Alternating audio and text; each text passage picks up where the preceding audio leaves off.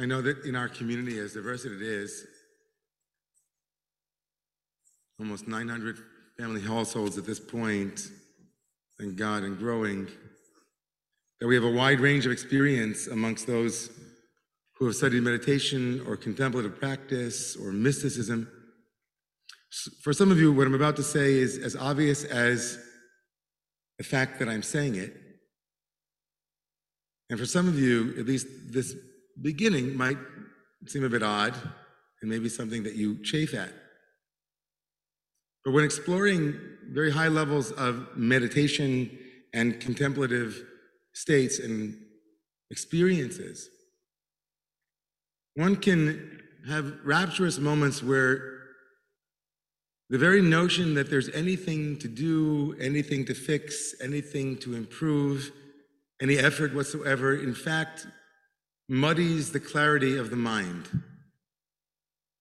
There are moments within certain aspects of contemplative and meditative absorption where everything is as it is, and that statement, as obvious, perhaps banal, and circuitous, is actually true. Everything is exactly as it is. And far from being a solipsistic, silly thing to say, it actually reflects a deep experiential knowing that many who have studied the arts of meditation will say is as obvious to them as the fact that I am speaking. And yet, there is also the truth of a world that does need perfecting, the truth of moments that are far from perfect in any consensual sense of that word. And thinking about that this week, because I've been doing meditations in both varieties, both meditations that seek to improve the moment and those that seek to not seek anything. It had me thinking about a story that I'd like to share with you about my life. And I'd like you to come with me. Many of you might know that before I found my true calling as a rabbi, I had a few other occupations. Perhaps if you've been a member of this community, you know that for a little while I was a waiter for about a decade on various restaurants in New York City, from north to south, east to west.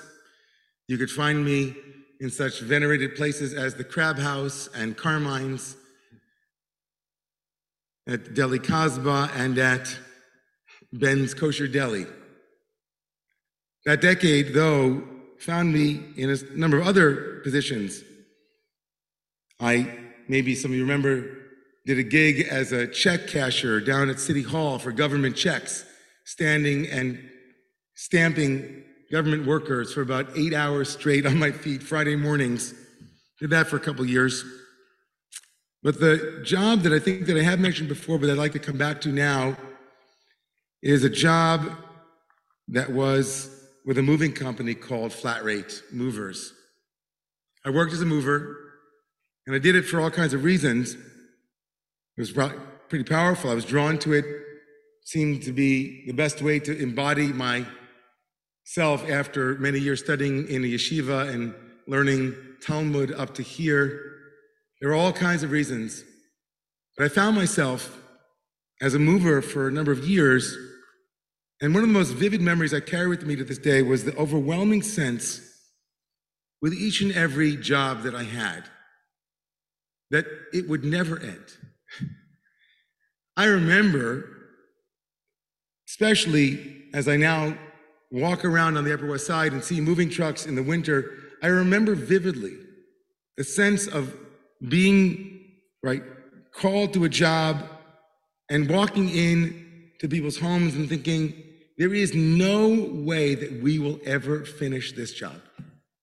There are 25 years, 30 years, 40 years of tchotchkes and drawers, furniture, you name it. This will never get done. It felt like a mountain, each and every job we had, that needed to be scaled, and I doubted frequently that it was possible. Well, I tell you this I knew with absolute certainty that the job would, in fact, get done. I knew the time would pass and the simple mechanics of movement and the expenditure of energy would result in both departing and arriving at our destination. But the long path ahead of us felt each time as if we would indeed never get there. We wouldn't arrive or survive. We wouldn't make it. And it was this experience that never softened, not after one job or two or three, even as the voice in my head would scream, We're going to move this home in how many hours? Another voice, though, which became more and more powerful with each successive job, would say, Yes, and you will make it. Time will pass, hours will come and go. Just focus on what is right in front of you. Lift that box, pack that box, move that piece of furniture. This knowing offset all of my not knowings. My overwhelming fear that we would never get done was replaced, or not replaced really, but met with an equal force that said, It will get done if you do it. At times in our lives, we have no idea when and how a particular story or chapter will end. And even when we do, it can be so hard to continue the slog, to put one foot in front of the other to keep going. It can be almost unbearable to remember that indeed, as high as the mountain feels, the truism that one step at a time will bring us to where we long to be is something that can be impossible to remember. Think about that story this week. Because in the Torah portion of this week, the Israelites will be involved in a never ending drama of when will we get out? One of the overarching questions of the Exodus story, one of the overarching and obvious and glaring questions is if the God of Israel, who has come down to free the Israelites and said, Let my people go, I am omnipotent, I am the God of the universe, what is it that the Israelites must go through in terms of plague after plague? A drawn out drama. Each and every Israelite must be wondering if you're so strong, let's go. And with each successive plague, we imagine the Israelites saying, Is it over yet? Are we there? It never felt like we were going to get there. And now here we are, closer than ever. And you're drawing it out. And then the great mystery at the heart of tomorrow morning's Torah reading out of nowhere, after nine plagues, the Torah will tell us that God has a task for the Israelites, a paschal offering to bring the God of Egypt into their homes and to slaughter it, and that will be the ticket to freedom. How many of them saw that coming? How many of them thought, wait a second, aren't we there? I mean, maybe we've read the story before. It's nine, we're about to get to 10, we're good to go. As if the Torah is telling us that yes, God says to the Israelites, you will be free, the job will get done. You can be rest assured that what looked like a mountain before is in fact scalable. Your freedom is at hand. But there's one little thing left, which is you have to participate in it. You have to pick up that box. You have to take that step. You have to open that drawer. You must not be a passive, patient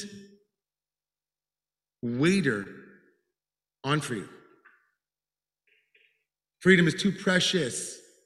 And even if it feels certain, God says, don't trust it you must make it happen. If we were to speak about this moment in contemplative practice, we'd say there was nothing for the Israelites to do, just sit back and watch. God was going to make it all happen. But that's not what happened. The long drawn out despair and despair, and we'll never get there, and finally almost there, or maybe in the middle. And God says, You must do something. You must fight for your freedom. We must be partners in that. You must hold the truth of your inevitable liberation and the truth of its absolute uncertainty without your stepping in and stepping forward. Couldn't help but think about that this week. Couldn't help but think about that yesterday. One of the most precious gift that we have, the gift of democracy, the gift of truth, the gift of the sanctity of our institutions, the gift of the sanctity of our fellow human beings, the gift of fair elections, the gift of the transference of power. When we remembered yesterday that that gift is indeed not inevitable. As powerful as those institutions are, as powerful as that entity that is bringing freedom forward, as powerful as that inevitability of the arc of history bending towards justice. We remembered yesterday that indeed, without our bending it together, without our willingness to roll up our sleeves and step forward, pick up that box, do what we must do, it will not be assured. We know that. We know that. We know that the Exodus narrative that we have been given is a promise of liberation and a promise and a warning that we must participate in its arrival or suffer the consequences. Couldn't help but think about that in terms of my own personal life and the personal life of many of us here. In our own lives, in moments when we feel that the slog is never ending in moments of despair when we feel we've come so close and yet it keeps slip sliding away. In moments where we say, There's no way that I can lift one more shmata. God says, Come on. You can do it. History is happening now. Time is marching forward Perhaps we have the confidence that no matter what, the arc will bend towards truth and justice, but perhaps we're too tired to step in.